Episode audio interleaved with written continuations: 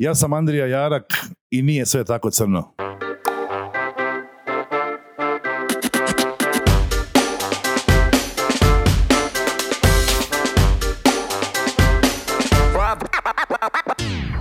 Htio je početi s jednim citatom. Je to ovaj, ova glazba koja svira? Jer ti to vrtiš kad izvještavaš? Ne, tako mi zvoni telefon. Ako ti zvoni telefon? Da, da. Zašto? Kaže, great men are not born great, they are grow great. A, to je floskula, ima puno bolja. Koja? All the power of the world can change destiny. Sva moć svijeta ne može promijeniti sudbinu. Pa ja mislim da ti možeš mijenjati sudbine jer never hate your enemies. Don't It affects your judgment. Don't Sad ćemo, sad ćemo za ovo, ovo ćemo zaustaviti. Dobro. Ja ću pozdraviti mog današnjeg gosta. Andrija, znaš ti što sam ja sve napravio ovaj, da bi se zaštitio te tvoje kletve poznate i čuvene? E, vidim, predstavio si me ko Vitu Corlonea, pa evo, dobro večer Hamide, tebi volim ja tebe. Ja tebe isto... Klima ti baš ne radi najbolje, ali to me nećemo javno, to ćemo raspraviti u Dubravi, da. Da, dobro, ovaj, ovo nije inače Radio Dubrava. Dobro večer, dobrodošli još jedan podrum kast u kojem uh, večeras imam izuzetnu čast ugostiti. Pazi, ja za svog frenda kažem da imam izuzetnu čast. Dobro, ajde. Treba, treba, pa dobro. Treba, treba me uhvatila. Pa to je normalno, gledaj, ti si ipak jedna ovaj, zvijezda. Dakle, uh, prije svega hvala ti što si došao, što si našao vremena da zajedno s nama podijeliš što se sve događalo u izbornoj noći, što se sve događalo prije svih tih izbornih noći i tako dalje i tako bliže. Naše gledatelje pozivam da slobodno postavljaju pitanja. Uh, za početak, ajmo otkriti ljudima, ja nisam znao. Kako je nastala kletva Dabograt i Andrija Jarak pred kuću došao? A, traje već 17-18 godina. Pokojni Alen Balen, nažalost pokojni moj veliki prijatelj, čovjek koji je bio snimač vlasnik Yamate FM-a, je jedan put rekao, mislim da je tad bio na 100 jedinici, sad slagač, uglavnom on je rekao da Bog da ti se Andrija Jarak javio ispred kuće i tako je to zaživjelo, znači to je negdje 2005. 2006. i od tad evo egzistira ta kletva koja me prati gdje god dođem i ne znam. A, jesi čuo za kletvu? Ja kažem koju? Ovaj, uh, Ali ima puno, ima puno, ovaj, puno zanimljivih uh, prispodobi vezano uz tu kletvu, pa evo jučer su bili taj, i ovi izbori, pa Da, ja se nadam da se ne ljutiš na mene što sam tajno objavio fotografiju prvi, zapravo već u šest sati da si... Pa dobro, ti si jedan, uh, kako bih te nazvao, uh, Uglješa Udba, ti si jedan UU. ti si jedan uh, crni špijun koji ima svugdje ljude i onda me neko tamo s tvoj uh, špijun me snimio i poslije sliko naravno da se naljutim jer na, na tebe se niko ne mogu naljutiti, ali uh, koliko god mi ta kletva ide na živce, nekoliko puta je bilo simpatičnih situacija. Recimo, Reci. u Tuzli 2014. tad su bili prosvjedi u Tuzli, Mostaru i Sarajevu i tad su palili zgrade županije, vlade, svega ne. Bili smo ja dva kolege snimatelja i nakon cijelodnevnog gutanja suzavca i, i ne znam, gledanja tučnjave specijalaca i navijača i išli smo na večeru i sad ti znaš ovo košta televizijska kamera, ja kažem dečki uzmite kameru sa sobom, ali je stavite na pod da, da, Da ne bi se, ne, da se kuži da ne snimamo. I jeli smo jedno dva sata, onako, dvije plate mesa i ne znam čega sve ne. I ja kažem konobaru, molim vas račun. I kaže čovjek, e, plaćeno je. I ja kažem, ko je platio gazda? Ja kažem, ne poznajem gospodina, ali znam vas. Ja kažem, ne, ne, inzistiram, dajte da platim, nije fair. I e, zo- zove, ja kažem, zovite gazdu i dođe gazda, znači frajer je setoviran tu. Tu. Ovdje ima bombu, ovdje ima, ovdje ima ružu, Da, možeš, vući Simu i tamo. kaže meni, dobro, naviknut ću se. Kaže meni, Jaran je dobro već. Ja kažem, poštovanje gospodine. Naglasak je na gospodine. Kaže on, "E, imam dvije crvene potjernice iz Hrvatske. Kad sam te vidio, bio sam siguran da si radi mene tu, ali sad kad sam skužio da nisi, ovo je najmanje što mogu učiniti. I onda ona fora iz kusturičnih filmova uzima papir i olovku i piše broj. Ne znam, Kemo 063 to, kaže, dok si tu bilo šta, batre, izvoli. Izvoli. Evo, to ima takvih. Ima tako, dobro pričamo o tim dogodovštinama. Mm, Mene najviše zanima ovoga, što se sinoć dogodilo. Si ti bio crni labud jučer u SDP-u ili još možda gore su te poslali tamo, ono, rekli, aj tamo Andrija ti danas. Pa dobro, činjenica je da sam godinama izvještavao iz HDZ-a i činjenica je da je tu bilo i pobjeda i poraza uh, od strane HDZ-a a jučer sam bio tako je urednički kolegi odlučio, pa sam ja otišao u, u SDP. Moram priznat da nisam očekivao ovakav fijasko. Nije ga Jer ovo, očekivao niko. ovo nije poraz, ovo je fijasko.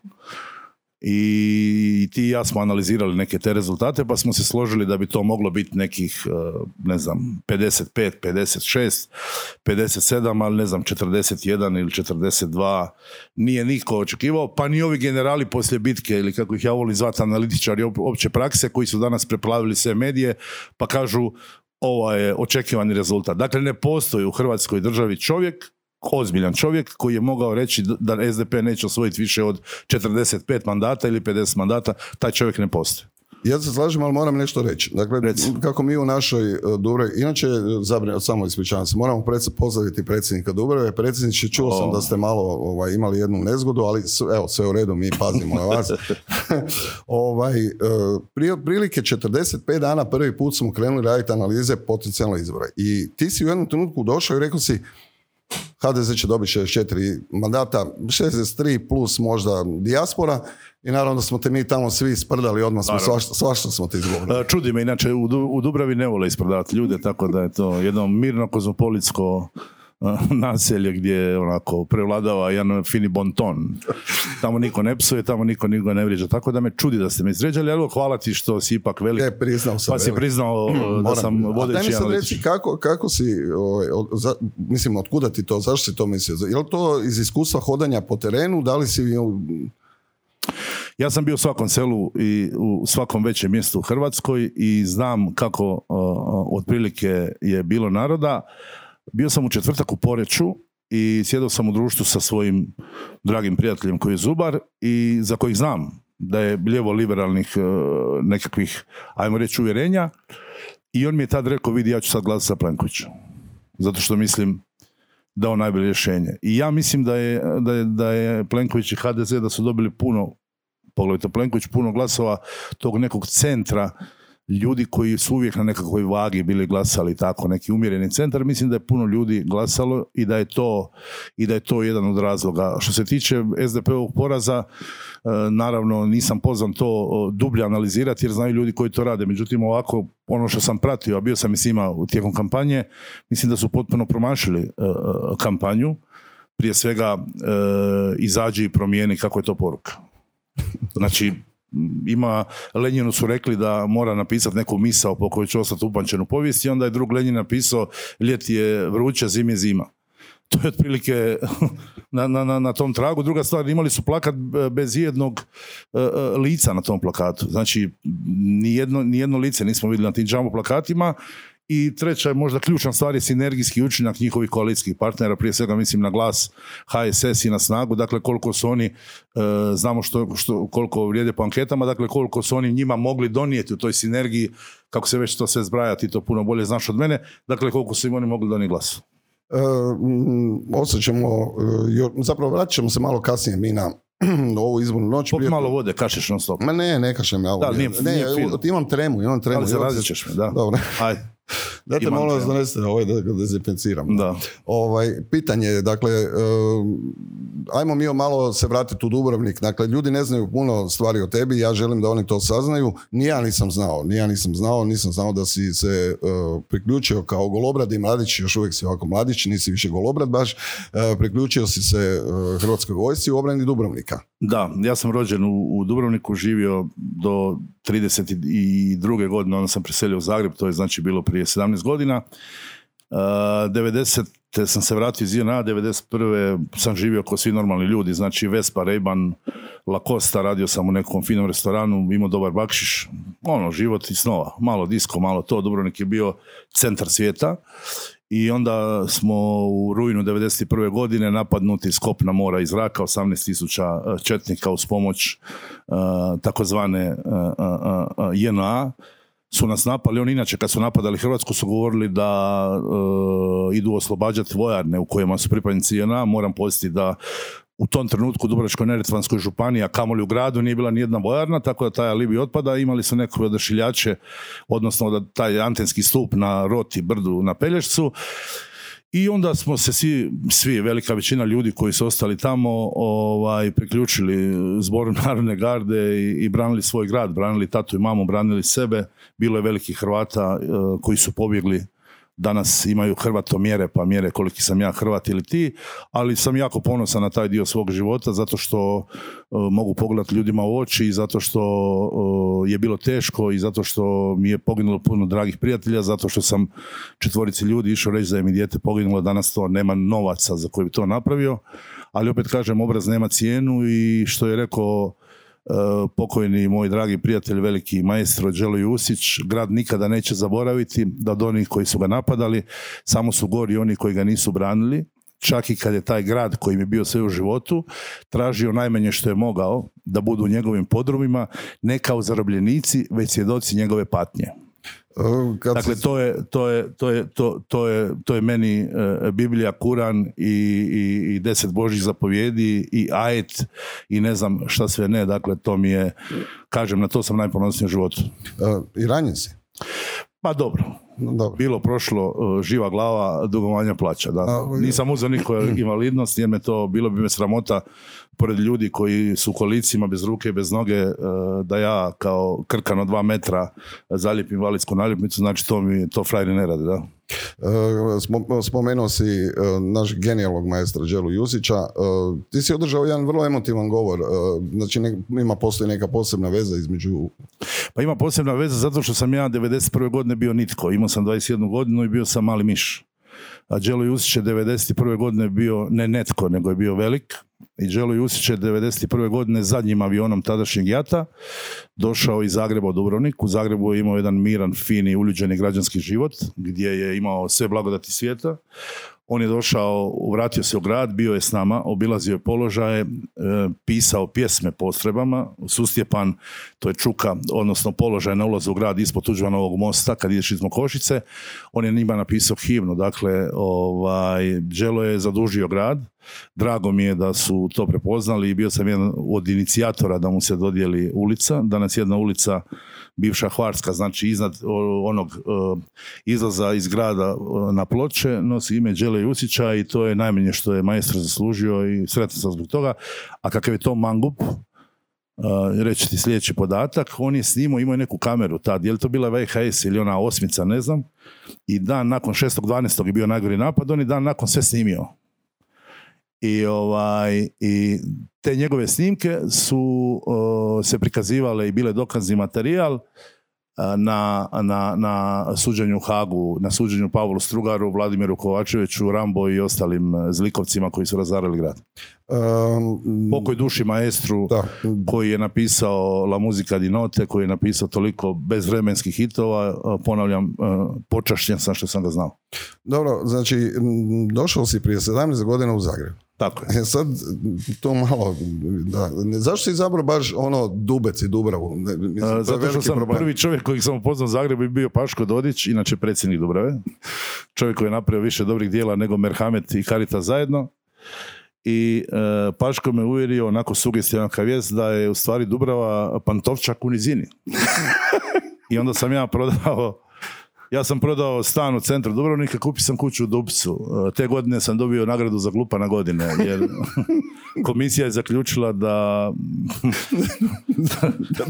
za takav uh, luzerski potez mora napraviti neko koji je talentirano glup. No dobro, danas, danas moram priznati i svjedoči tome da te ovaj, e, u Republici Dubrave, koliko god smo puta pokušali savjetnik Dubrave, gospodin Tunče i ja, oteti putovnicu ti iz Dubrave, nismo uspjeli u tome, ne daju. Pa nismo, ti si jedan provokator koji je dečko iz centra i koji nas iz Dubrave gledaš sa prezirom, ali evo, mi ti sve opraštamo, mi smo kosmopoliti, mi smo širokogrudni, mi smo, kako bi rekao, ljudi koji praštaju, pa smo te primili nazad, naravno s tvoju ispriku koju smo prihvatili. Šta? Ovaj, idemo, malo, idemo malo o tvom profesionalnom putu.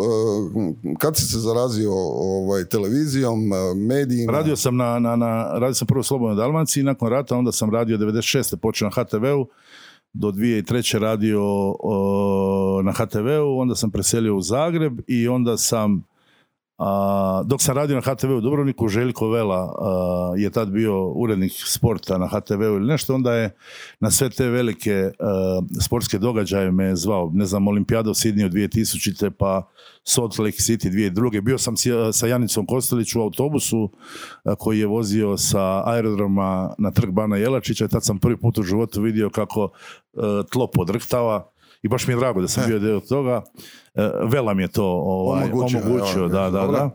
I, ovaj, I nakon toga sam otišao na TV, Iva Gačić je došla, uh, promijenila je nova TV vlasnika, Iva Gačić me nazvala i rekla bi li ti došao, bi ne bi, bi ne bi, ja sam došao i to je 5.1.2005. sam počeo raditi na Novu TV, išao sam prvi dan u Gospić, bilo je minus 25 i evo ljubav traje, taj brak skladni već 16. godinu. E, Moram priznati da je dnevnik Nove TV i da je generalno informativni program Nove TV postao ono vodeći program u Hrvatskoj. Već 10 godina. Već 10 godina je to tako. Jučer ste imali i najveću gledanost e, Da. izborne noći. Da, To je zato što su svi gledali tu tvoju kletvu još dodatno. A nije, nije, nije.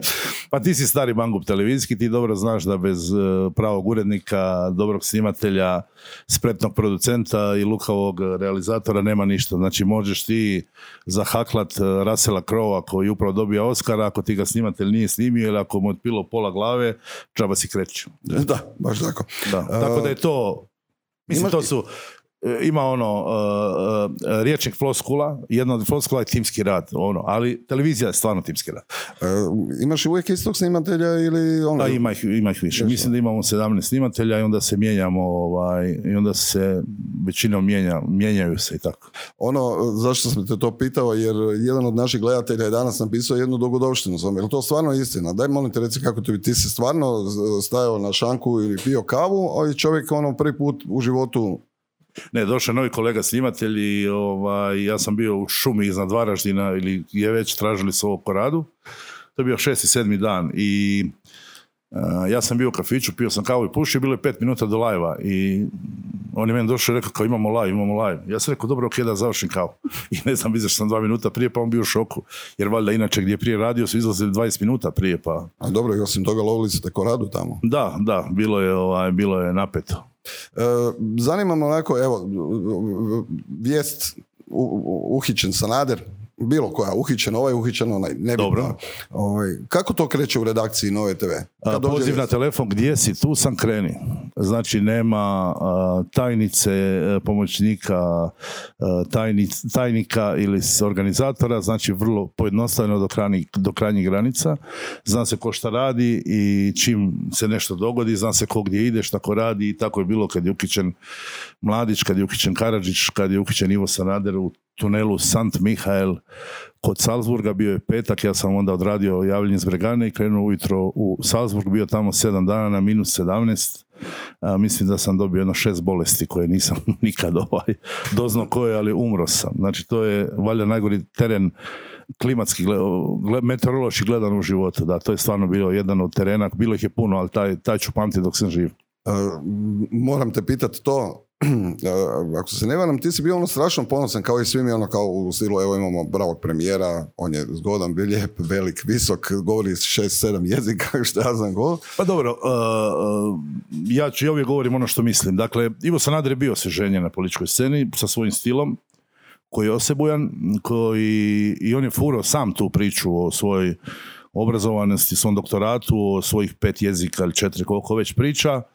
I činjenica je da su njega voljeli u, u Europskoj uniji, činjenica je da je on imao neke, neke, neke rezultate, međutim, kasnije to što se izdogađalo, sva ta silna suđenja koje sam također pratio, tako da, mislim, složit ćeš se i ti da je bio drugačiji od, od prethodnika Apsolutno, apsolutno. i da je, da je tu bilo nekog, nekog ajmo reći, stila šarma, nečega je bilo sigurno. Ti vidiš taj prvi moment i tu ekspresiju zapravo, tako ja moćan čovjek i sad kreće hapšenje. Kako to, Pa znaš šta je moj problem, Hamede? Taj što sam ja 90% tih ljudi upoznao, a, čas i sude nisam kriv. da? ili ustanite u ime Republike Hrvatske ili u Haškom sudu ili u Beogradu ili tako. Dakle, zatvor je nevolja, istraga je nevolja, hapšenje je nevolja, uh, javljati se nekome ispred kuće dok odvode u lisicama je nevolja.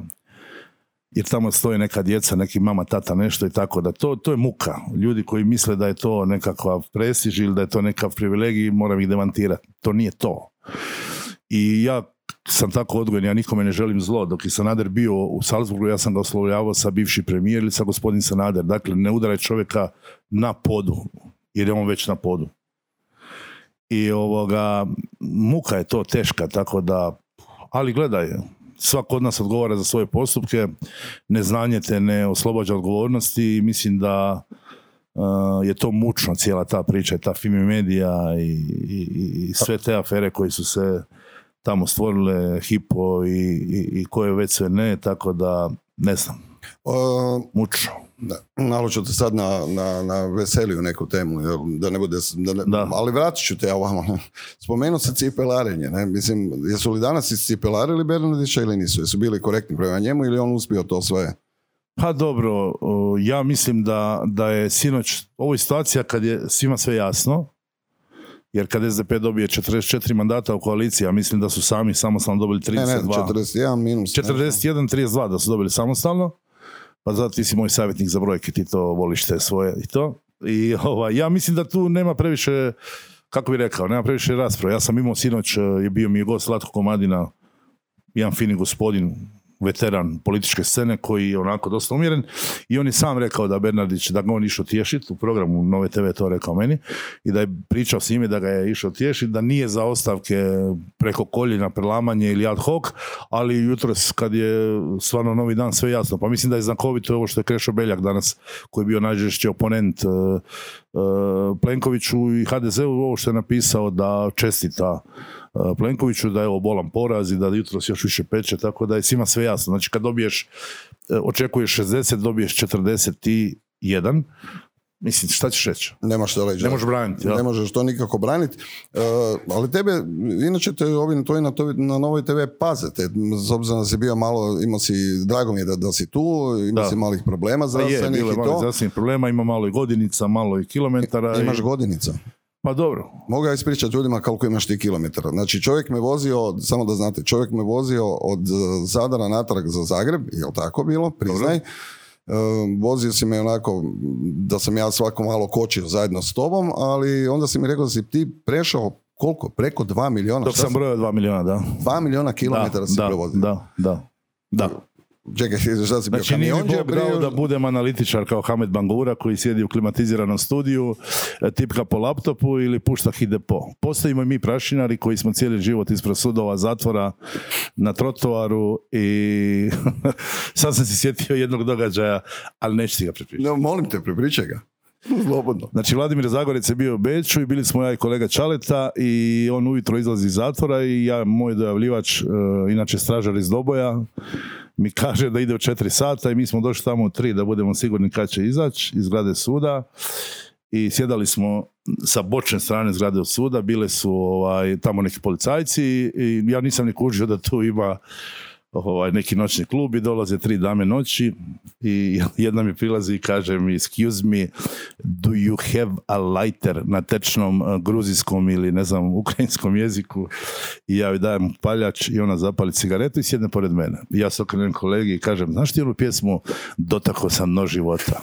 Znači trotoar, Beč, pola četiri ujutro i ja i Oksana razmjenjujemo povjerljive informacije i stvarno ima pjesma Dotako sam do života, tako da svi koji misle da je to neki glamur, nema to glamur. E, pričamo stalno nešto o pravosuđu, suđenju i tako dalje. E,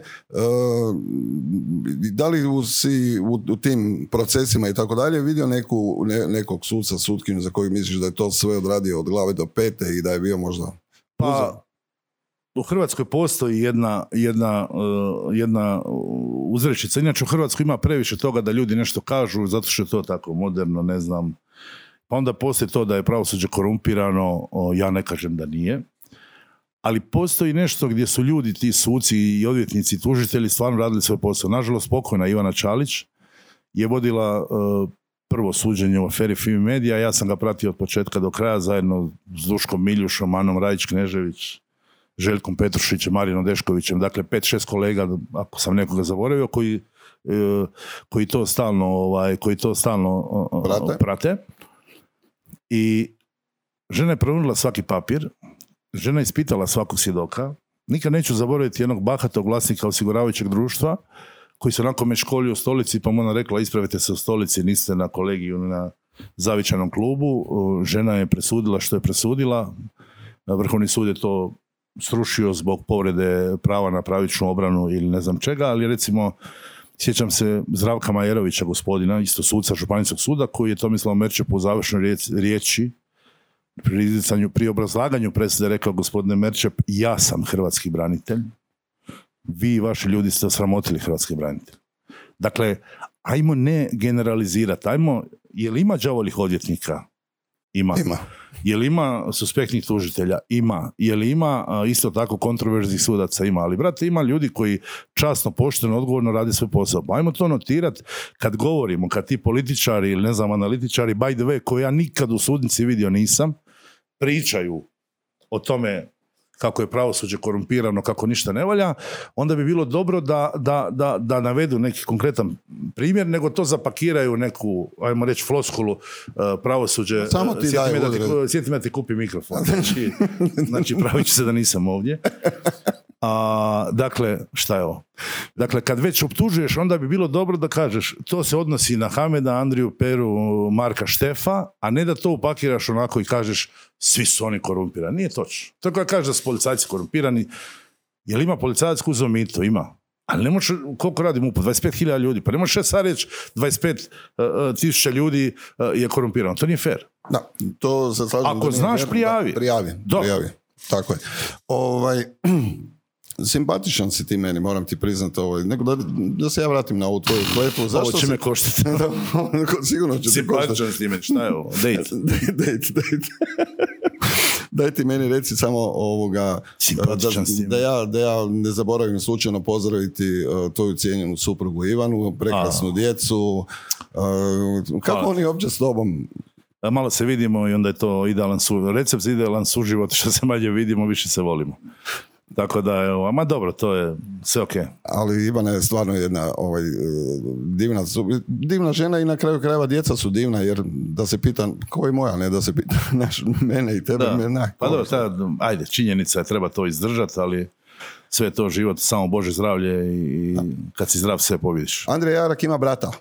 Da, da. A ima brata u Dubrovniku sada trenutno, ali nevjerojatno čovjek je živio u Americi, mislim. To je... Da, živio 25 godina u Americi, moj Mario je vratio se prošle godine nakon 25 godina, prodao je sve tamo biznis i sve što ima u Americi, vratio se u Vratio se u Hrvatsku sa ženom i troje djece, vratio se u Dubrovnik, evo to je jedna lijepa dobra vijest i ja sam najsretniji čovjek na svijetu jer sam roditelji umrli kad smo bili, nažalost, relativno mladi. Jako sam vezan na svog brata, jako sam ponosan na svog brata jer to su što bi rekli Meksikani, Meksikanci grande cojones eh, iz eh, Area, odnosno iz eh, Silicon Valley doći u, u Dubrovnik. On se odlučio na taj korak i kapa do poda. Želim mu sreću. E, ali se odmah susreo sa hrvatskom birokracijom, malo, A to, to je, znači... E, znači imaš ono, kad ide boksač u ring i onda iza njega idu oni koji mu nosi pojas i idu oni koji ga ono masiraju, you can do it, you can do it, you can, znaš ono. E tako ja brata pripremam na borbu s administracijom, ma možeš ti to, ma nije to strašno, ma... Ma to što čekaš mjesec dana jedan papir, who cares? Who cares? Znaš, radi homologaciju za auto, pa mu frajer umjesto W napiše V. I onda mu vrate to, on kaže, a joj, nisam znao, prijatelju, oprosti. Onda opet mjesec dana čekaš i tako. Ali dobro, naviko se za Ali pripremio sam ga da se on, da se on, ovaj, da, da bude spreman na, na te nepodopštine. Kažem, jako sam sretan da se vratio i jako mi je drago da, da, da, da je tu.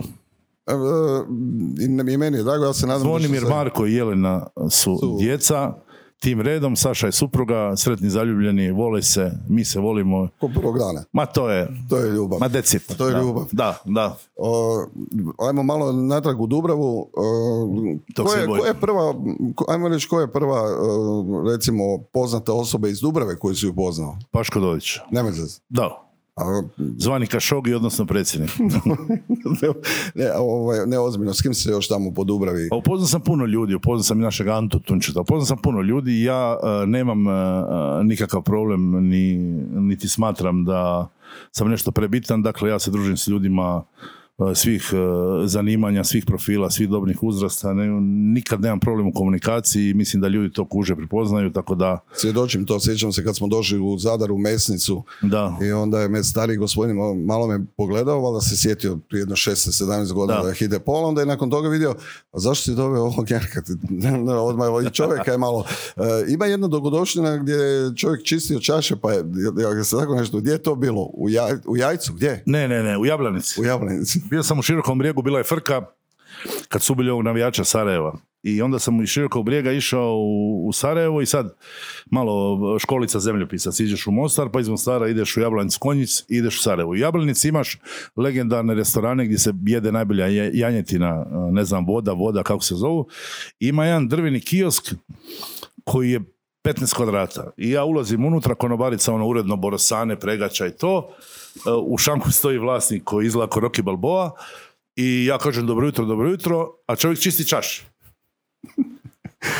I ja kažem, molim vas, jedan espresso. I žena mi daje espresso, ja onako manijakalno zapalim cigaretu. Dajte mi još jedan espresso, još jedan espresso. To je dvije marke, 8 kuna.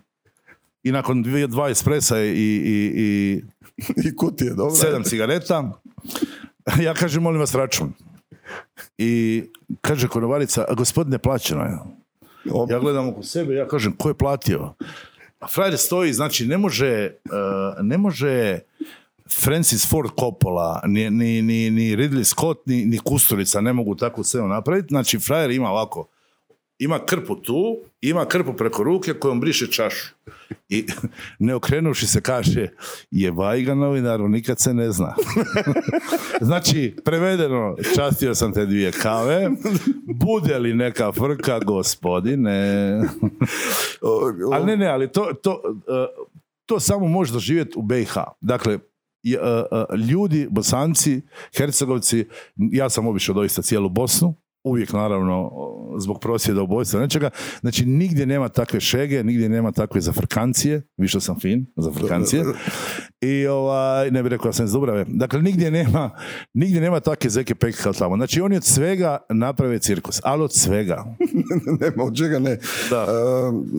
K- koji ti je bio recimo događaj neki iz Beograda kad si izvještaj? Jel to onak često vidim da ti znaš iz Beograda? Dobro, vidi, e, generalno, bilo je, bilo je jako puno neugodnih situacija na, E, na mojim terenima. Ja nisam jedan od onih koji će staviti hashtag e, Andrija izdrži, napali su me. Dakle, logično da te napadaju. Kad snimaš prosjede, logično da popušiš suzavac ili da te neko prepozna pa da te gađa. Mene, hvala Bogu, svi prepoznaju. Znači, najgora situacija je bila, sad slagat ću te godinu, kad je e, su upalili Hrvatsku ambasadu, bili smo ja i kolega Dejan Tatomir i radili smo, bio je prosvjed Kosovo i Srbija. Mislim da je to bilo 2006. Tomo Nikolić je vodio prosvjed, Vučić je bio s njim, bilo je po mojoj procjeni 250 tisuća ljudi i dok smo mi stajali, policija njihova, oni imaju ozbiljnu, dosta ozbiljnu policiju, su napravili jedan boks, mi smo bili u tom zaštićenom boksu i meni su prepoznali neki ljudi tamo i ono, oca, majku, familiju, 17 koljena i to, i ja to ignoriram. Znači ono, ignori to. Oni su taj dan tukli novinare,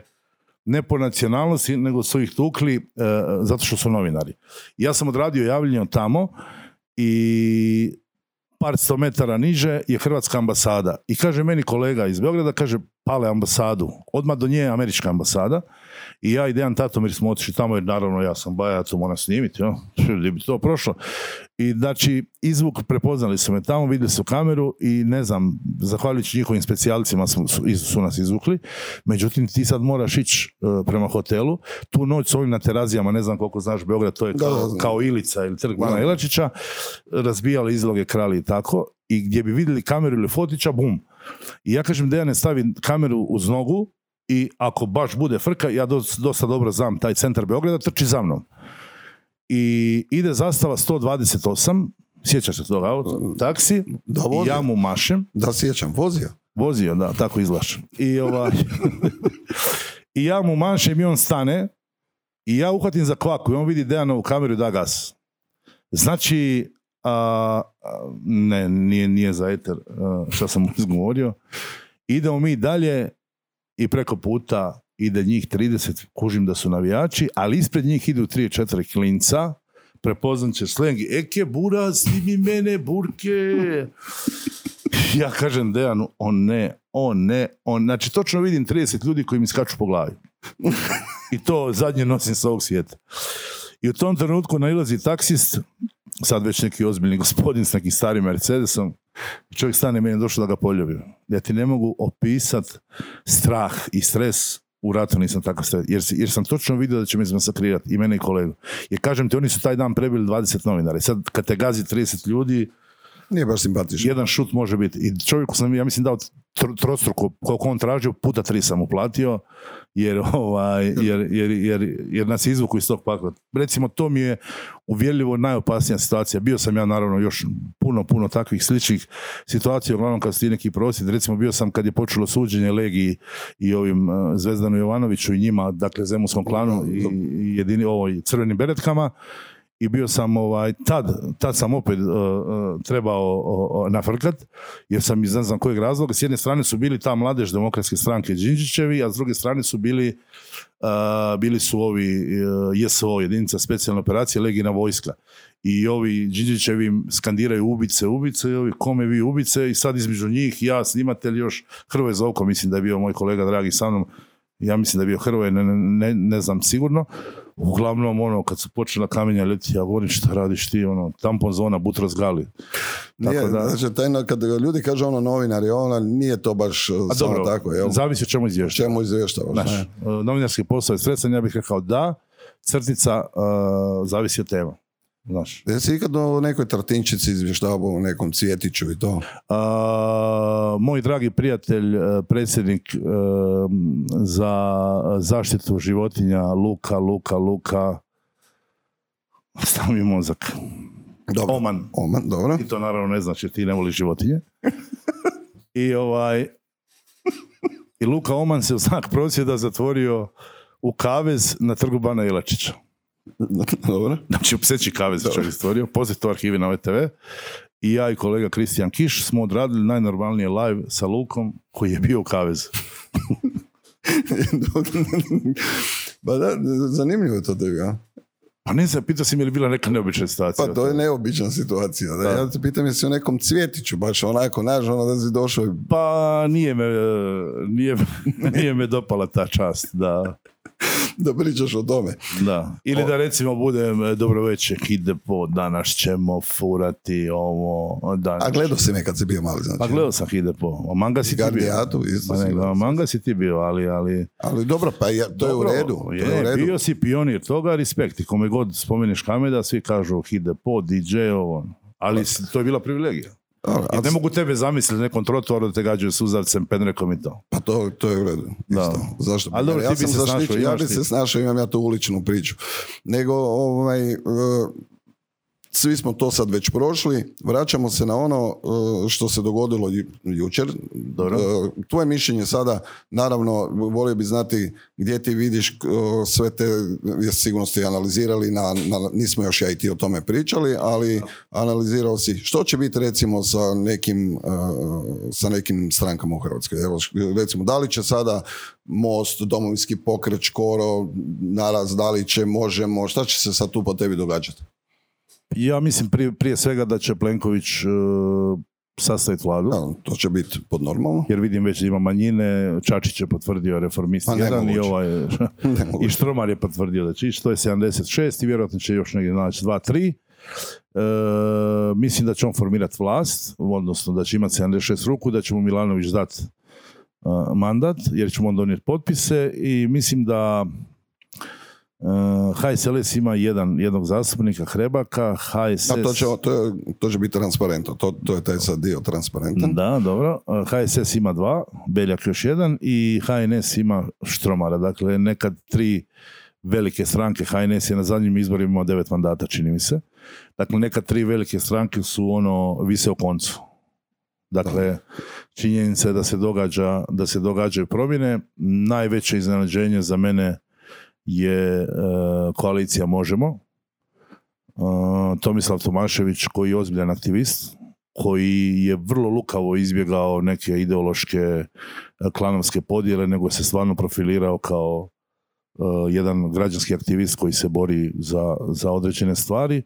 Mislim da on ima perspektivu, to je dokazao, on je uzeo SDP-u osam mandata. Mm, balast su mu neki članovi koalicije koji bi uzimali ušteđevinu već od 700 kuna i provodili neku rigidiju, mislim da to u 2020. nije, ovaj, nije welcome on board, ja mislim da, da mu to mogu biti problem, ali u, u svakom slučaju recimo on je, on je ugodno izrađenje. Most je pogodio sa uh, bračnim parom Raspudić i sa, pogotovo sa, i sa Miletićem, ovim Marinom iz Rijeke, dakle oni su doveli uh, tri igrača, tri, tri Pojačanja. uh, pojačanja, sva tri su ušli u sabor. Dakle, to je nešto što je što je za, što, što je za čestitati jer su ljudi napravili, očito su pogodili s time.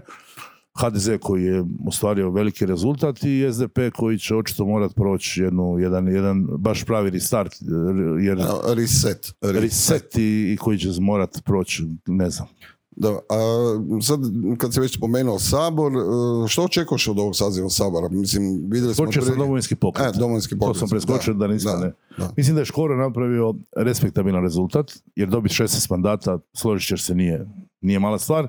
Međutim, tih 16 mandata bi imalo četverostruku težinu da je on sad u poziciji da Plenkoviću trebaju njegovi glasovi i da oni idu u priču koaliciji. Međutim, s obzirom da on sad nema Nikako. da on sad nema a, nema tu snagu, onda njegov utjecaj i moć rapidno pada.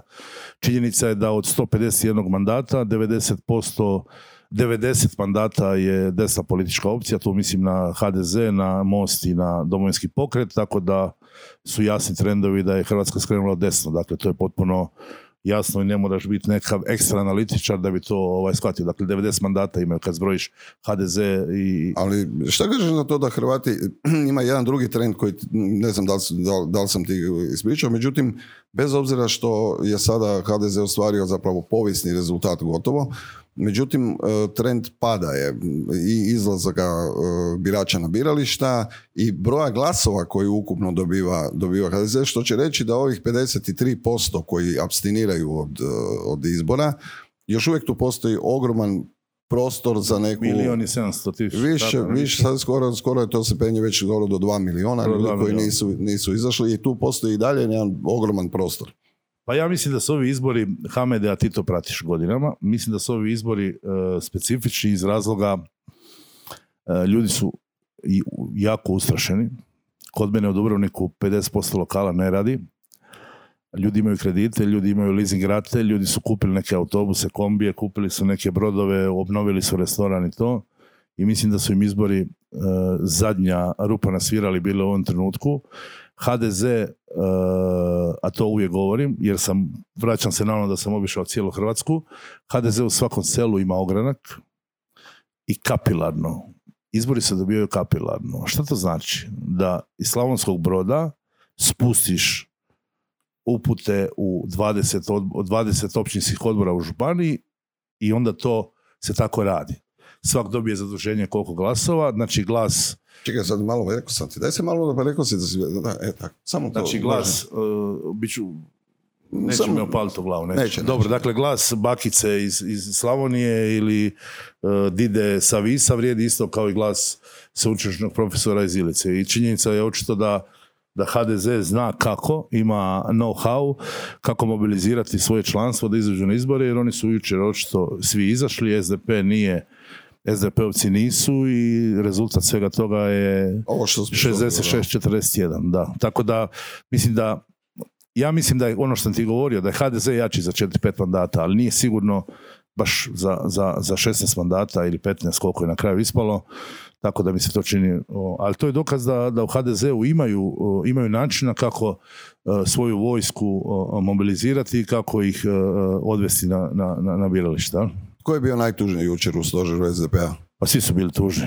Branko Gršić mi je bio gost u prvom javljanju u 19.00 i ja sam dobio u de- 18.45 smo dobili ovaj, u grupi smo dobili e, rezultate izlaznih anketa i sad normalno da čovjeku mora reći, je. Moraš mu... Čovjeku, čovjeku nije bilo ovaj, čovjeku, čovjeku nije bilo ugodno, ali dobro, cijenim tu iskrenu reakciju, ono, zakolutao očima, rekao, je li ovo moguće? Davorko Vidović mi je rekao da je on je, ovo su mu osmi izbori, čovjek ima 65 godina, ovo su mu osmi izbori u kojima sudjeluje, samo na, na dva nije sudjelovao. Rekao je da je ovo najgori rezultat ikad od 92. jer su oni pobjedili samo dvije izborne jedinice, u osmoj i trećoj. I to je doista Šok. podatak zabrinut. Ali stvarno su ljudi bili šokirani i jer nitko nije to očekivao. Nitko. Ponavljam, danas mogu ljudi govoriti ja sam ja ti tvrdim, evo ja prvi ti Da, da, koji smo- pričali da. sto puta o tome nismo očekivali da će imat, da će, da će biti takav potop. Uh, od svih političara koji si upoznao, ko je po tebi onako bio, naj, na, ko ti je onako najbolji gospodin, ajmo tako reći, koji ono, ima neku, Pa dosta teško mi je to reći. Boris Tadić, predsjednik Srbije, radio sam s njime live kad je bila presuda za Vukovar i gledali smo zajedno i to, on je onako, onako gradski dečko koji ima manire, on me, jako me se on dojmio. A što se tiče e, domaće političke scene, e, beskrajno cijenim Tončija Tadića, ako se sjećaš njega. da, on je doktor fizike, doktor fizike i, to, da. Nambudo ili što već, Aikido ja mislim da, i jedan častan čovjek koji je onako stvarno stručnjak koji je bio i dok je bio u Saboru bio vrlo aktivan, recimo on mi je bio onako jedan fini gospodin. Vice Vuko pokojni, ali dobro, on je bio pjevač, ali bio, bio Da, je saborski da. zastupnik, nezavisni, mislim, kod SDP-a. Bilo je tako finih, uglađenih ljudi, sad teško mi je reći, ali evo, nekolicine, nekolicinu bih istaknuo kao takve. Dobro. Uh, na, kada, ono na presicama sam primijetio, uh, Dobro? kako možemo skužiti recimo da je da političar ono bježi od odgovora, da, Kad znate, te napadne za pitanje, znači kako, ti meni postavиш pitanje i ja ti namjerno, ja kužim da još imaš tri riječi, ja te prekinem na zadnje tri riječi, ja kažem, ali gospodine Bangoura, a ti kažeš, uh, ne, nisam završio pitanje, ja ti kažem, molim vas, mogu ja, mogu ja odgovoriti? Ali ti kažeš, ali nisam završio pitanje, a ja ti opet ponem, dobro, jel mogu ja odgovoriti?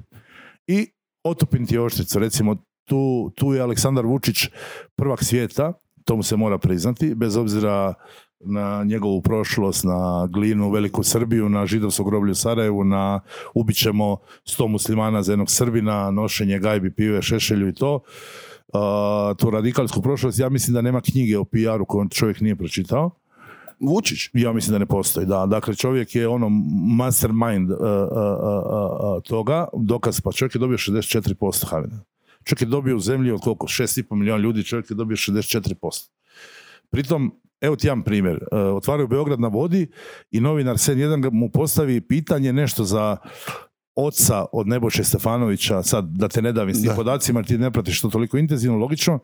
Znači, otac ministra policije umješan u šverc oružja. I čovjek mu postavi pitanje i ovaj mu počne nešto izmotavati i ovaj kolega mu uzme telefon i kaže, ali tu on to piše. I sad ovaj se kao štrecni i tu noć završi u bolnicu. Kardiovaskularni problemi.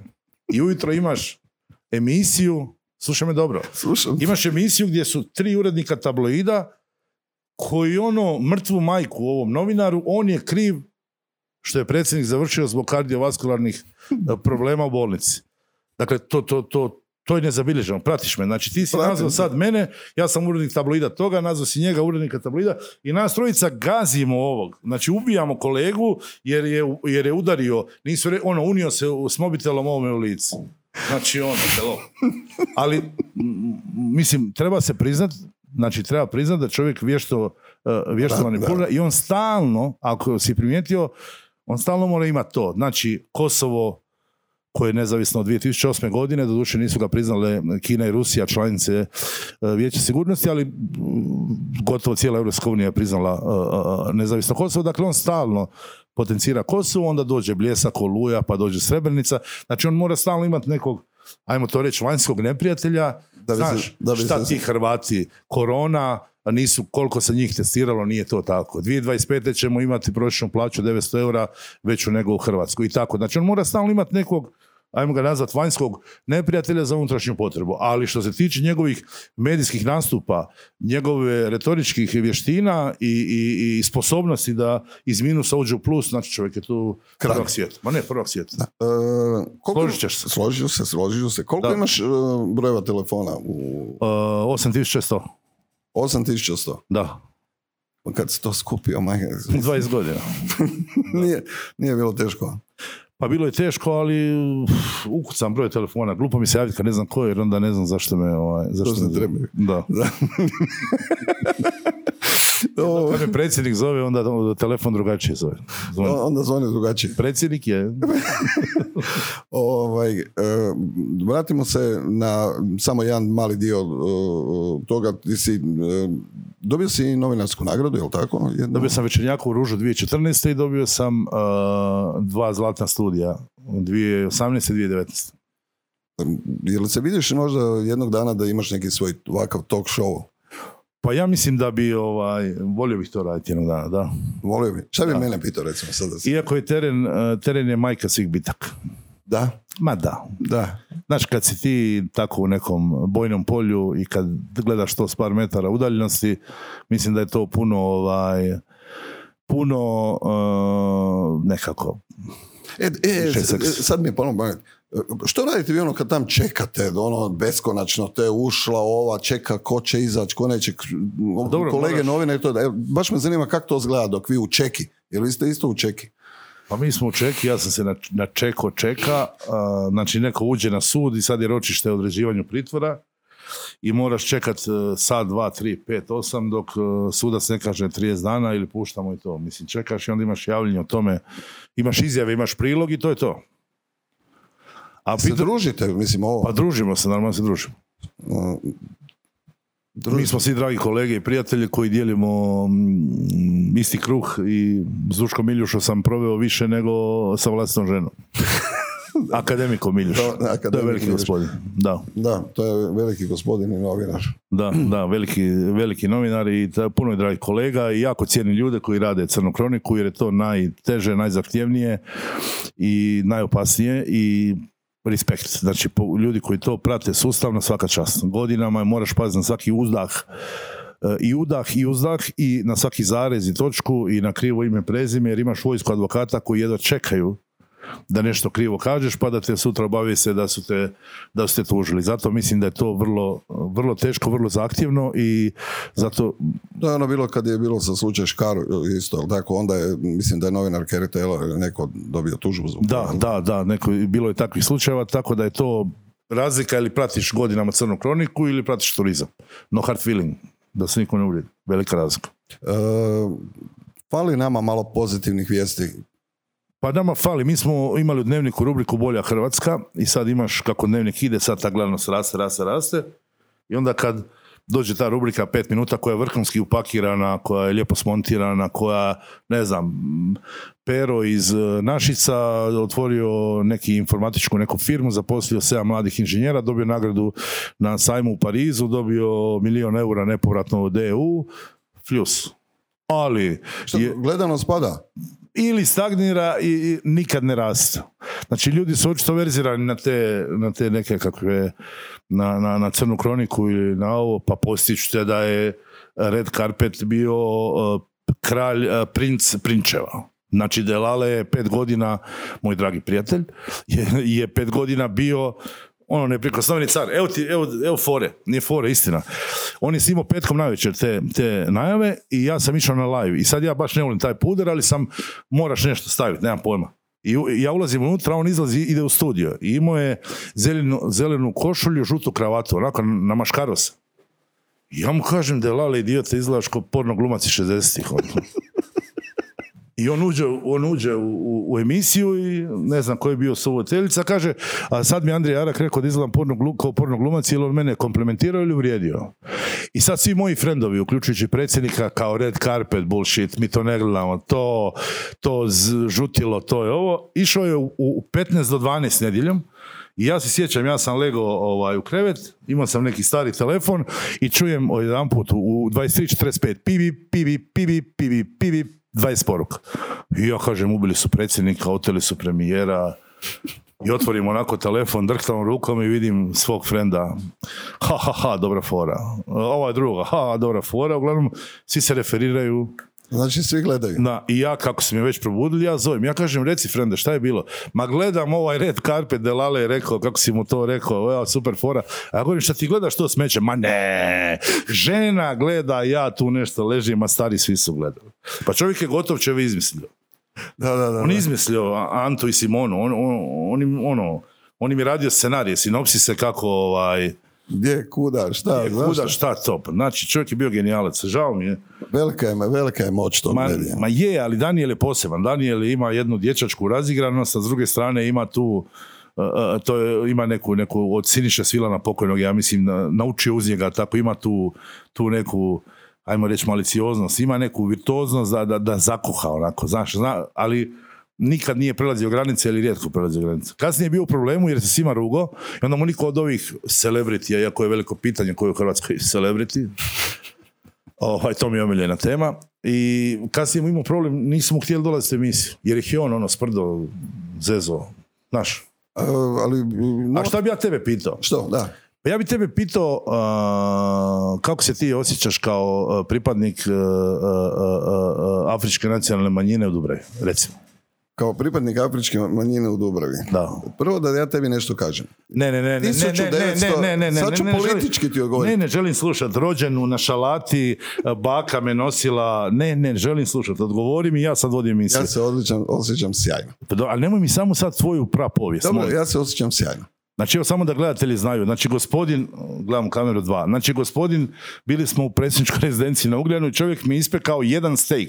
Znači, jedan biftek, steak, nazovite to kako hoćete, napravio je doktorsku dizertaciju na račun toga, hvalio se sljedeća tri mjeseca. Dakle, nemoj mi sad govoriti o svom porodi, o obiteljskom stablu, kako si ti ovo, kužiš kaj i to. Znači, kako se osjećaš kao pripadnik nacionalne manjine u jednoj mirnoj kozmopolitskoj Dubravi? Osjećam se odlično. Dobro? Na mene paze tamo, kao što sam rekao, savjetnik. Dobro. Zašto se znojiš govoriš? Ne, samo, samo pričamo, ali sad se vraćamo na, na predsjedničku rezidenciju i da kažemo e, kako je to zaista bilo, jel? Da. Dakle, dok smo se vozili prema Ugljenu, ti si, ja sam ti pričao o tome kako ću ti ja napraviti steak kakav nikad nisi pojeo u životu. Je li je tako ili nije tako? Priznaj. I o receptu za, čevake, za čevape pokojne nane koja ti je to Tako je. ostavila u amanet. Tako je, tako je. I od tih čevapa narasteš 10 cm, naraste ti sada- kosa. Kako ti kosa nije rasla od tih? Čekaj, to bi samo raslo. da mi završimo. Znači, Ne, ne, ne, molim te, priznaj. nisam ovdje, nisam Ajde, ovdje. molim Ne, te, nisam ovdje. molim te, priznaj. Dakle, budi, budi pošten i priznaj. Prvo, nisi ništa radio tamo. Nisi se udostojio ni vatru zapaliti. Nisam ovdje. bude- Ne, ne, nisi zapalio vatru. Šta si da, praviš se glup. Svi znaju koji su bili Inače ne voliš uopće spremati. Ti bi samo jeo. Ti ništa ne bi pripremao, ništa ne bi Naravno. radio. Kad imam go, golog afričkog kuhara, zašto bi ja išta kuhao? Ne, ne, ne, ali respekt, to je dokaz koji si ti manipulator. Jer ti si jednog bifteka napravio sebe master šefom. Je li, ok, znači, I hoćeš- čevapima pokojne nane koja te ostala to amanet. Znači ti si out, više ne možeš, to ti je jasno si od ove sekunde dobio izgon iz države, i nema- a posebno ne možeš ići na obiteljska druženja i ti moj. Um, zanima me, evo sad, pošto je Dubrovnik, vratit ću se ja malo na Dubrovnik, ja sam tamo 80, i- 1986. godine. Koliko si Bakos. imao godina? Imao sam 16. Jesi ti dolazio u Bakos dok sam ja tamo... A, dolazio sam, ali imaš bahati gardi, jer ono, koliko si ti imao godina, jesi ti dolazio u Bakos kad sam ja? da, moram- Ča- čemu taj gard? Pa, taj gard je Ali, zato... no, jesi ti dolazio u Bakos dok sam ja šta? Pa da, dok sam Pa ja ti bio si tamo. bio mali miš kad sam ja tamo nešto. Da, Upravo to. Reci Dobro, ti e, meni- e, gospodine, Čekaj, hoćeš evo. mi odgovoriti sad? Gospodine Hamede, evo mirno stojim. E, Ja sam Izašao si iz kadra. Ne, baš me briga. Ja sam bio mali miš kad si ti dolazio u Bakos. Molim te, I pa išao sam te dodirnut. Daj te dodirne, molim te. Htio sam te dodirnut i htio sam reći, joj, dodirnuo me Hamed Bangura. On. Ja, i ovaj Andrej Jarak, ove sekunde si ovu kletvu prekinuo, tu smo. Dobro, ajde. E, morat ću ti poslije dati, morat Ajde, ću ti poslije dati nešto. Ne, zanima me stvarno. E, kad bi sad neko ko Pokojni dolazi... Mario Peci. Mario Peci koji je poginuo na srđu Znam. je držao Bakos. Ne, e, spomenuo sam Dubrovnik ponovno. Evo, da, Da. sad danas e, nekoga moraš provesti kroz Dubrovnik. To, šta, šta bi mu preporučio da sve vidi u Dubrovniku? Ja Mislim, Dubrovnik je sam za sebe, ali imaš neko mjesto koje ti baš voliš, gdje ti osjećaš, gdje ti osjećaš ona Dubrovnik iz Pa, srca?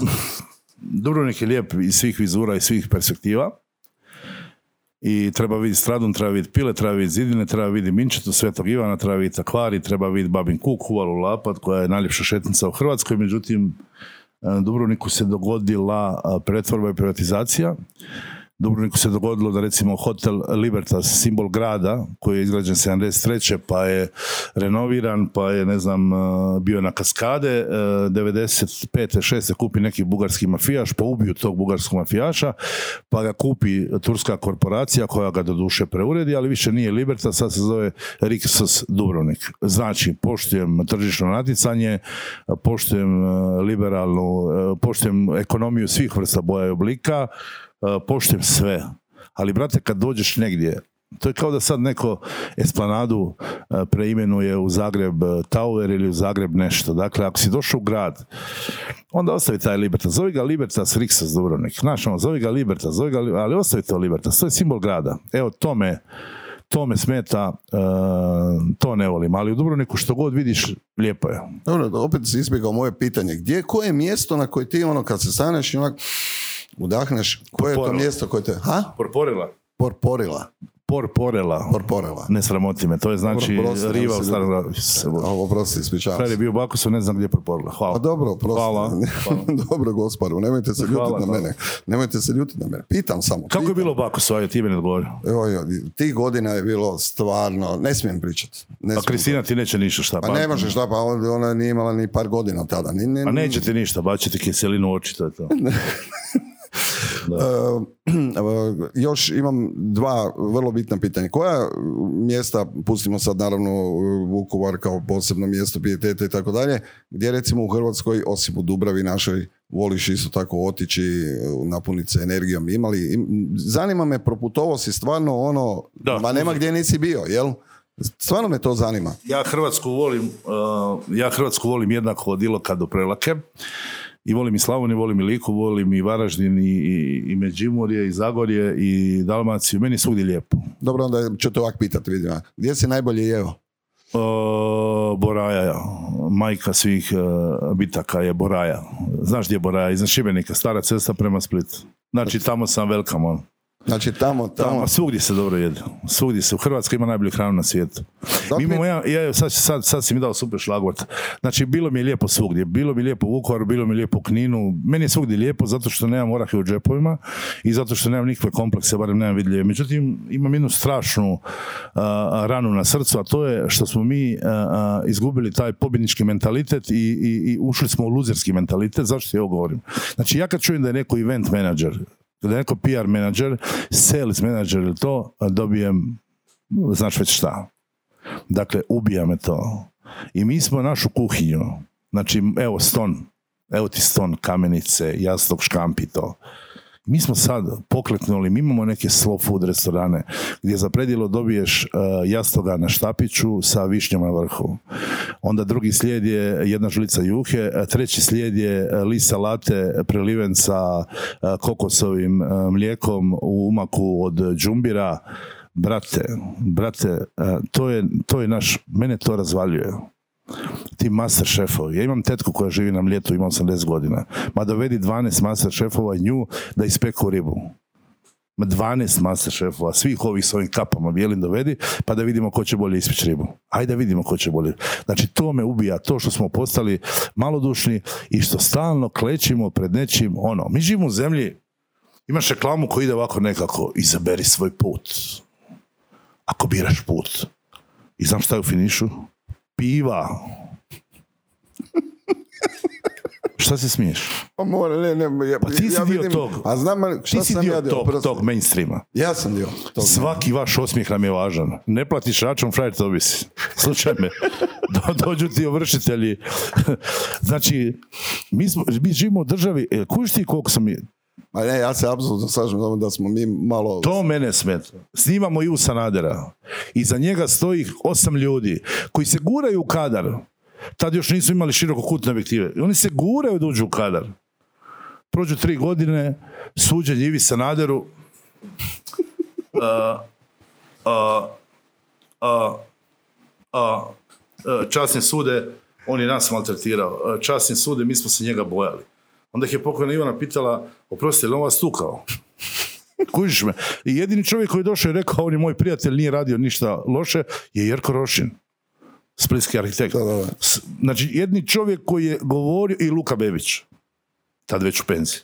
Znači, jedni čovjek koji je rekao, ja mislim da on nije krao, je bio, je bio Jerko Rošin. Dakle, to beskičmenjaštvo koje se, ali ono se, ono se Hamede, kako bi ti rekao, ti si napravio Hit Depot, ti si napravio deset vrhunskih produkcija. Zašto ti ne bi napravio neki late night show? Zašto Hamed Bangura ne bi napravio late night show koji bi se prikazivao na nekoj televiziji s nacionalnom koncesijom? Zašto, za- zašto stalno imati neke formate koji, koji skupo plaćaš, a što dobiješ za uzvrat? Dakle, ja ti opet govorim, ne, nemamo ono self-respect, znači izgubili smo samopouzdanje, pretvorili smo se u neke robote, u neke zombije, sramimo se svog porijekla, sramimo se svoje hrane, sramimo se svojih roditelja, sve strano nam je bolje, a ti stranci 90% koji dođu u Hrvatsku misle da ovo Rumunjska na moru. Razumiješ? On ne zna jadan on ne zna jadan da je Dubrovačka republika imala pravilo o južini, da se ne, ne zasjeda senat po južini kad je on vjerojatno spavao, njegovi preci su spavali u blatnjavoj kolibi u nekoj nizozemskoj ili gdje već u Češkoj. Razumiješ? Znači ja nisam zato da smo mi nebeski narod, nismo mi nebeski narod. Mi smo ovakvi onakvi, ali brate imamo neku povijest. Ali kod nas niko ne valja, Hamede. Luka Modrić je kepec, Toni Kukoć je škrt, Davo Šuker je e, ovakav, ne znam, Goran Višić loše glumi, Dino Rađa je e, loš čovjek. E, ko valja? Ko valja? Valja lik u ovoj zemlji. Vjerojatno će za mog brata reći, pa šta, on došao iz Amerike, tu prodaje boze. Razumiješ? Neće, dakle, je li, je li problem priznat nekome da, da, da je uspio u životu? Ali zašto raditi? I zašto Hamed, zašto ti ne bi radio nešto što najbolje znaš? Kviskoteku si radio, Hidepo si radio, slagalice, loptomanije, milion kvizova nagradnih igara si radio, razumiješ? I neće tebe zvat, nego kupi ne, nečiju licencu. Zašto to? Pa- Šta je to bolje? Pa naravno da, da nije bolje, naravno da nije bolje. E, da, imaš malo, čekaj, mogu se ja malo... ja ću. Ne, ne, ne, ja ću tebi. Ajde, molim će te, me. molim te, Koštat će me, dopu- bolje da tebi dopuštam ti, da, dobro, dobro. Dobro. Ne, ne, ja se slažem da mi imamo... Čekaj, ovaj, tako da smo iskompleksirani. Pa, Ne, velik, dosta ljudi, da, da, da, da se sramimo Pa, to. bio mi, je, bio mi je prošli puta ovdje Božo Skoko koji je pričao puno o tome da, da ovaj, kako se zove, da mi ne znamo neke svoje stvari istaknuti i da nažalost, kažem nažalost, jer to je, to je istina, e, mi smo zaista narod koji neke stvari ne znamo cijeniti ili kad neko uspije onda po nogama. Po nogama. Dakle, ne mora biti idol poklonstvo. Naravno, znači, ne, ne moraš ti sad Naravno. e, nekome reći da ima 3 metra i da diže nivo mora za 10 senata. Znači, ja sam protiv toga. Ponavljam, mi nismo nebeski narod. Ali ajmo cijeniti reference. Šta ćemo sad reći da Goran Milić loš novinar jer ima 75 godina? Šta smo biološki rasisti? Znači čovjek je stvarno, Bog kad je stvarno novinara, crto ga je po Goranu. Čovjek da razgovara sa stupom javne rasvjete 15 minuta, mi, mi ćemo to gledati. Ti i ja, koji smo u biznisu cijeli život, u poslu. Dakle, šta ćemo sad reći? Da on loš novinar, da on nije dobar novinar, da Sušec nije bio dobar komentator, da Vela nije dobar komentator, da, ne znam, ovaj, Matanić ne zna napraviti dobru seriju a da neko drugi napravi novine, to bi bilo ono trčanje, u, u- koloni bi se stajalo za hvalospjev, jao kako, jao produkcija, jao kamera, wow, ali kad neko to radi iz Hrvatske odmah, to, to u startu je, ne, ne Evo, ništa. e, meni je, meni je fascinantno, baš me to zanima. Kako ste, Nova TV je očito jako otvorena za te e, domaće produkcije. Vi ste zapravo domaće sopove, sapunice. Da, da. I tu ste ono doktorirali. Mislim, stvarno, pa kad pogleda to... Dobro, ja ti pola sata pričam o tome kako su malodušni, ti kažeš domaći sop. Šta znači domaći sop? Dobro, domaći sapunica. ispričavam se, ne domaću seriju, jel dobro sad? Ne, rekao si nešto sop. No dobro, evo to. je, ok, Fancy dečko iz centra, da. se, ja Dobro, se- dobro, nema problema. Dobro, dobro, to ćemo riješiti poslije u Dubravi. Dobro. E, e, ka- da li misliš i, odnosno se zanima me u toj, u, u- u svemu generalno, pa onda i evo u televizijskoj produkciji, da li su, da li e, hrvatski kreativci imaju dovoljno prostora ili ne? Ne, nemaju. Pa frende, mi nemamo film o domovinskom ratu. Znači Joško Lokas i Kris Milić su napravili nestale, napravili nestale, kapa do poda. Mi nemamo film o domovinskom ratu. Osim serije Nestali i par uh, pokuša. Mi imamo Blagu Zadru. Čovjek koji kaže neću nositi pancir, jer ga ne nosi ni moja vojska. Čovjek koji kaže frajeru koji mu prijeti na telefon, moja adresa je Bosanska 10 uđi slobodno, ključ ti je na prozoru. Ali dobro pazi kako ćeš izaći. Hamede, Da. Da istina. mi nemamo film o opsadi Dubrovnika, prijatelju, uz dužno poštovanje cijeloj Hrvatskoj, kad je prva maljutka opalila u tvrđavu Svetog Ivana, vijeće UN je skočilo. Prve granate na Dubrovnik su bilo kidač za priznanje Hrvatske. Mi nemamo relevantan film o tome. Mi se sramimo vlastite prošlosti. Znači, Blago Zadro je jedni čovjek u javnom prostoru kojeg ne pljuju. Znaš zašto? Dva su razloga. Prvo je nepreporni heroj, drugo jer je mrtav. Da je Blago živ. Pa evo, neki dan ti je bila godišnjica smrti Marku Babiću. Čovjek je uništio 14 tenkova. Došao iz inozemca, frajer imao sve tamo. Isto, heroj Domovinskog rata. Bile su rasprave kad je on izašao. Je li on izašao? Kud je on izašao? halo, to, i to je ova moja teza koju ti ja govorim. Ti mene pitaš za filmsku industriju, pa zašto ne napravimo neki film? Za, za čega se mi stravimo? Ne možemo, treba... Če- ali čega se, ali Nema- čega, pa program za slobodu ko- koji si, koji si radio, pa ja se sad, evo, gledao, pa nisam ja Al Pacino. Ali se se naježio. Evo, evo, evo. Program za slobodu, Gardijada, kako se ono zvalo? Pa ljudi, to, to, to, mi smo dobili taj, taj, taj propagandni rat, odnosno taj, taj neki, ajmo nazvat, televizijski, mi smo to dobili čovječ. To su ljudi na čukama slušali, spali se na akumulatore da bi to gledali. Spajali na akumulator televizor da bi to... Dakle, čega, ali zašto se srami toga? Zašto nešto, zašto kod nas sve mora biti neki miks e, propalih poduzetnika, profitera iz lopovske pretvorbe privatizacije? Zašto, zašto su ti ljudi stalno u eteru? Zašto su ti ljudi stalno na štihu? Zašto su oni stalno tamo? A očito je to neka hrana koja trenutno diže. Pa sam si malo prije rekao, sam, zapravo malo prije smo i e, spomenuli to da je, nažalost, Crna kronika ono očito najgledanija, pa se samo to gura, jel? Je, ali Hamede, ja sam bio, kad je Mesić pobjedio, kad je Josipović pobjedio, kad je Kolinda pobjedila. Znači, nabra, imam pet ljudi koji sam vidio svaki put u svakom stožeru. Svaki put su bili, oni su bili za tog kandidata. Svi su poduzetnici. I malo čvakne nadzorni odbor, malo čvakne upravni odbor, malo sina u HAC, malo kćeru carinu, malo svekrvu, zaovu, jetrvu u nadzorni odbor i onda tako zavaljen sjedi u svojoj udobnoj fotelji, dok ja na minus 15 imam javljanje iz nekog, eh, ne znam, Sarajeva, on jede kikiriki i onda svojim masnim prstima u to pada po onoj košulji i skupom zlatnom lancu i onda on mene komentira, jer on ima hrvatomjer i onda on određuje jesam li ja dovoljno velik Hrvat, bi li mogao biti malo bolji Hrvat i jesam li ja nešto krivo rekao. Kužiš me. Hrvatomir, Protiv toga- da, da, taj, taj Hrvatomir, jesmo, Hrvatomir, to, to da. smo u Dubravi izmislili, kak je to? Ne, bilo? to smo je izmislili nastalo? Dubrovniku, to je za Dubravu ipak jedan viši nivo, da, teško je to. U, Dubrovni, u Dubravi je teško točki. E, Živili si, što bi rekao moj friend Tunč. malo lakše, glazba. Daj malo da čujem ovaj što... Prljavo kazalište, e, Prljavo kazalište, e, Mladen Vodalec je moj dragi susjed i e, malo klasika, klap. Edi Šegota, Klapa Kambi i, i tako. A voliš Volim? ACDC, slušam i tako. Slušam i Iron Maiden i tako. Fear of the Dark mi je jedna od najboljih pjesama koje sam čuo u životu. Dobro, evo to sad smo saznali i to. E, imam još dva pitanja vezano ovako koja su malo ono, off ove, ove Tog se cijele- bojim. Da. E, filmovi. Koji ti je najbolji film? Ne moraš jedan, nabroj ih nekoliko. Miris žene, Al Pacinov govor na fakultetu kad dođe na Bird, onom sveučilištu, kad kaže, kad udari Al Pacino inače glumi slijepog uh, pukovnika američke vojske koji jednom godišnje ode u New York i uzme pratitelja preko student servisa i uglavnom tog malog njegovog pratitelja su optužili i Al, Pa- znači govor Al Pacino o mirisu žene, to mu je jedni Oscar u karijeri, to mi je recimo to mi je film broj jedan svih vremena. Dobro. Jer on to odglumio kao što nitko na svijetu glumit ne može. Braveheart, znam na pamet sve scene. Kad Mel Gibson jaše na konju i govori mi one day. Jednog dana probujte, biste li sve dali da možete reći da ste slobodni. Da. Znaš da škotska repka to pušta na warm upu, na zagrijavanju prije utakmice. Recimo Braveheart mi je top film.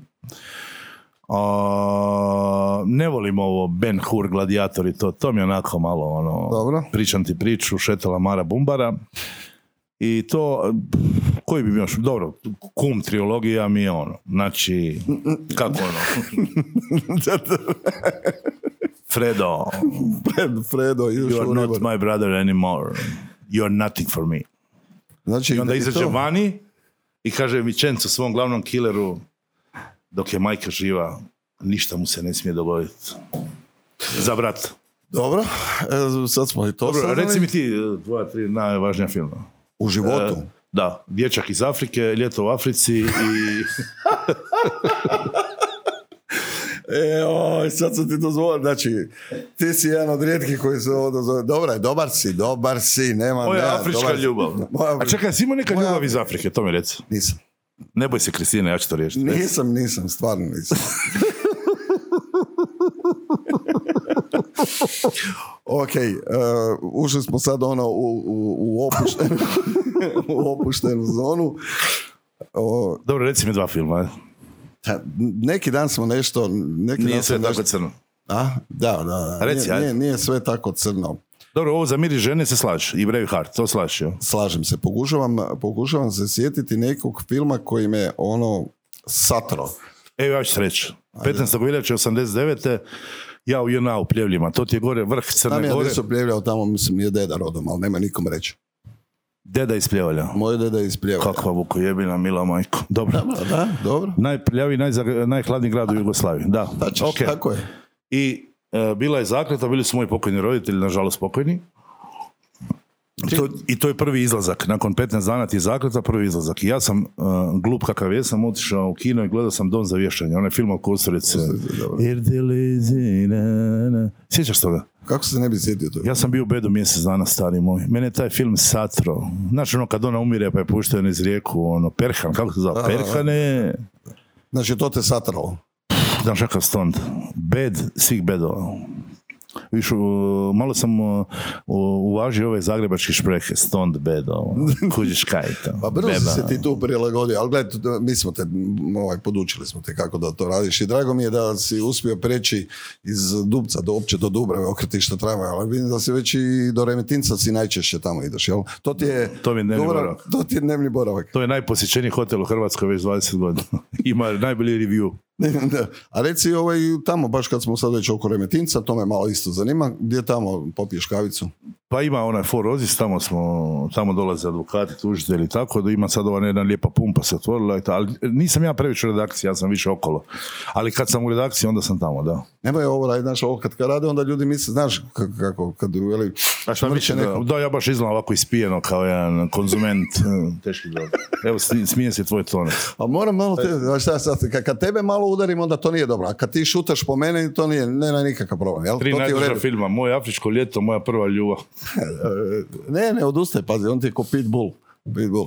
Imaš psa? Imam psa uh, Shiba Inu uh, koji se zove Sushi. Zašto suši? Zato što su djeca, ja sam demokrat i onda sam organizirao i proveo referendum i djeca su odlučila da se pas zove Sushi. Ko je proveo? Ti si proveo Suski, referendum. ja sam to stavio na glasanje, da. I jednoglasno sa 5-0 smo o, zaklju- donijeli odluku da se pas zove Sushi. Da ti se promijenio život na glavačke. Pa imao sam prije toga njemačkog ovčara, tako da sam cijeli život imam psa, prije njega sam imao labradora.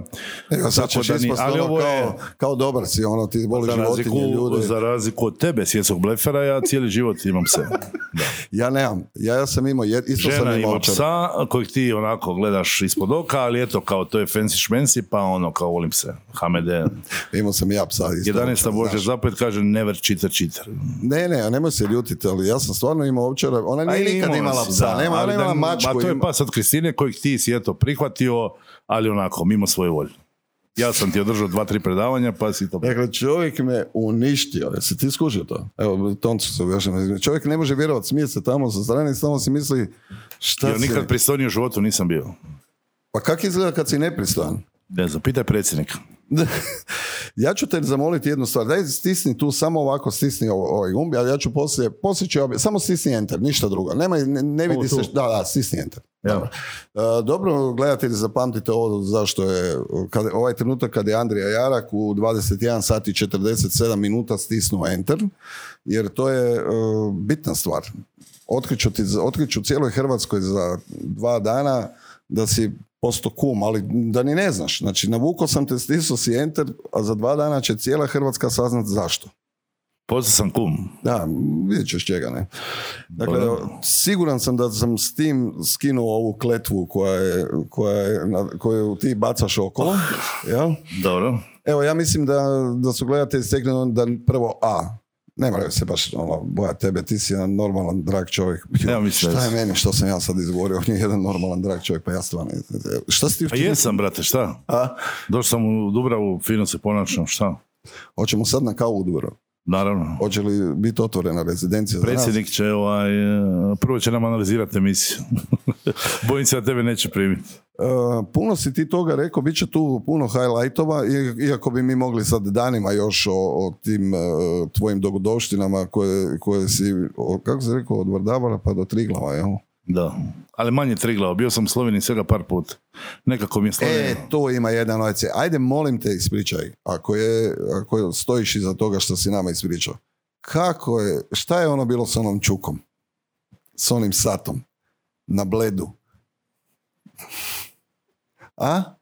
Jel se sjećaš kad je bio jedan govor jednog premijera? Jel se sjećaš?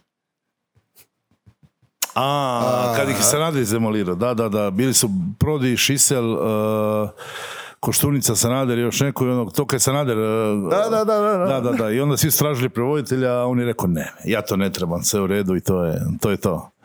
Sve ok. Tad je izdominirao bio Sanader, da. Tad je bilo zapravo... Pa dobro, iako sad, da, da, nemoj da ljudi krivo shvate, znači, a, on je o tom, o toj njegove preze, prezentnosti smo mi pričali, međutim, on isto bio jedan od onih koji je uveo pravilo, kad ulaziš u neku stranku da moraš poljubiti ruku, kad poljubiš ruku moraš prihvatiti pravila, a pravilo je Moraš poljubiti.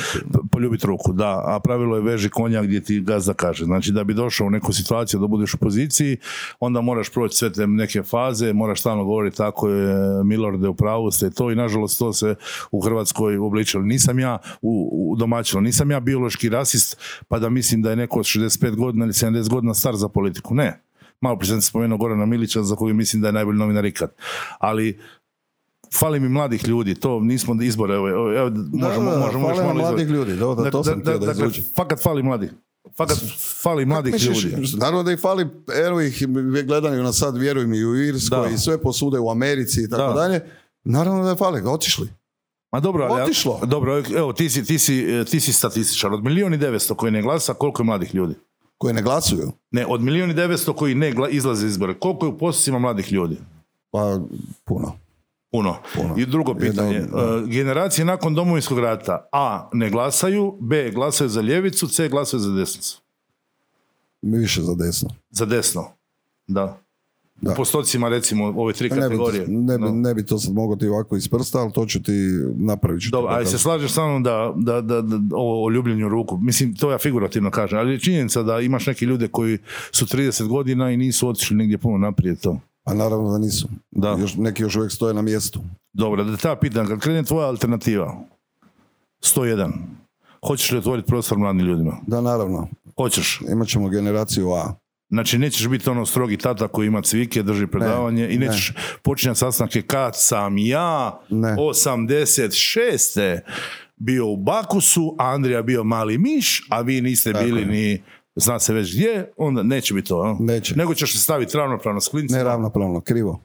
Nego, Stavit ću se sa, prvo paralelno s njima, nakon Dobro. toga ću se pomaknuti od Ostraga zajedno sa ekipom, A, bit ćemo mentori i znači, pustit ćemo mladim ljudima da ja izađu ti van. predsjednik smo opet show, balkon i to. Tako je, tako je. Mladi ljudi Da. naprijed.